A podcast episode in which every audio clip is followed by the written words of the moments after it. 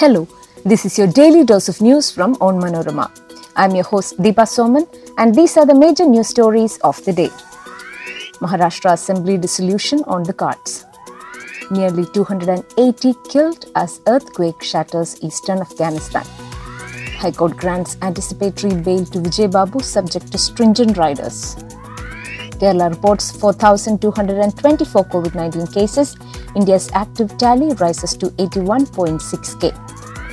Sonia Gandhi requests Enforcement Directorate to postpone questioning. Let's get into the details. Maharashtra Chief Minister Uddhav Thackeray on Wednesday called a meeting of all Shiv Sena MLAs at 5 pm in Mumbai amid a revolt within the party. Eknath Shinde, who triggered the crisis, has claimed the support of 46 MLAs. The CM chaired a crucial meeting on his cabinet virtually after he tested positive for COVID earlier on Wednesday. Meanwhile, Shiv Sena MP Sanjay Raut tweeted that the ongoing political crisis in Maharashtra is heading towards a dissolution of Vidhan Sabha. Eknath Shinde needs the support of 37 MLAs to split the party without facing disqualification under the anti-defection law.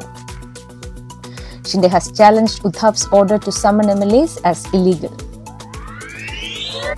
An earthquake of magnitude 6.1 killed at least 280 people in Afghanistan early on Wednesday. Hundreds of people were injured, and the toll was likely to rise as information trickled in from remote mountain villages. The quake struck about 44 kilometers from the city of Khost near the Pakistani border, the US Geological Survey aka USGS said.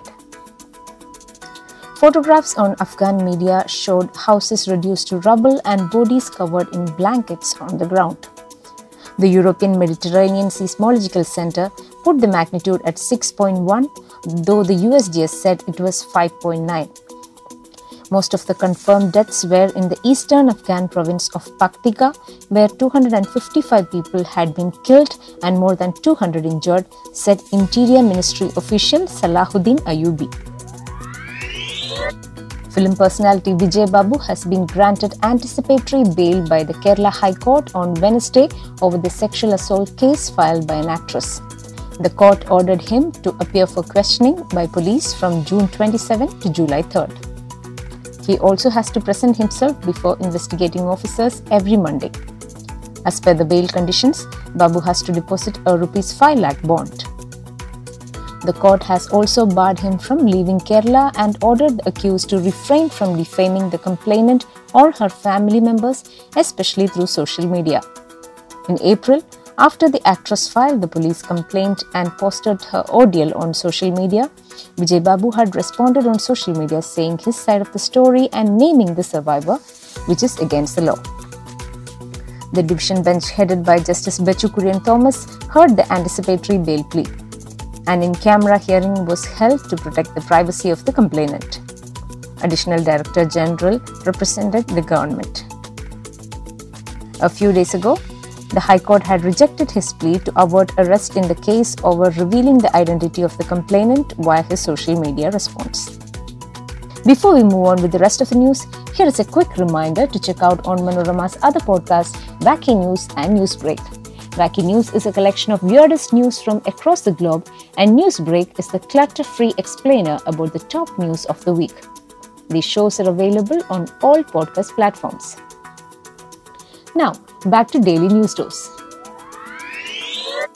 Kerala reported 4,224 cases of COVID 19 on Tuesday.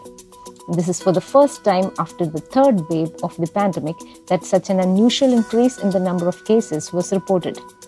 It was on February 14 that COVID cases went above 4,000 mark last time.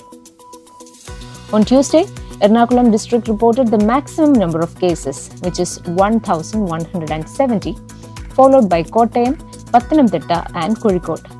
As many as seven deaths due to the pandemic were confirmed on Tuesday, taking the total COVID death toll in the state to 69,904. The number of fever cases is also on the rise. On Tuesday alone, 15,923 such cases were reported. As many as 104 persons were admitted to hospital with high fever. Congress chief Sonia Gandhi has sought more time to appear before the Enforcement Directorate for questioning in the alleged money laundering case connected to the National Herald newspaper. Sonia Gandhi had contracted COVID and was in the hospital. Meanwhile, Rahul Gandhi said he was not concerned about the Enforcement Directorate questioning him for five days over his alleged role in the case. He was questioned for around 12 hours straight on day 5. Addressing party leaders and workers at the Congress headquarters on Wednesday, Rahul also suggested that the party should focus more on the Agnipath issue rather than the small affair of the ED questioning him. The case relates to the acquisition of Associated Journals Limited by Young Indian Limited in an illegal manner. The former owns National Herald. That brings us to the end of this episode. Be sure to come back tomorrow. As always, thanks for listening to Daily News Dose.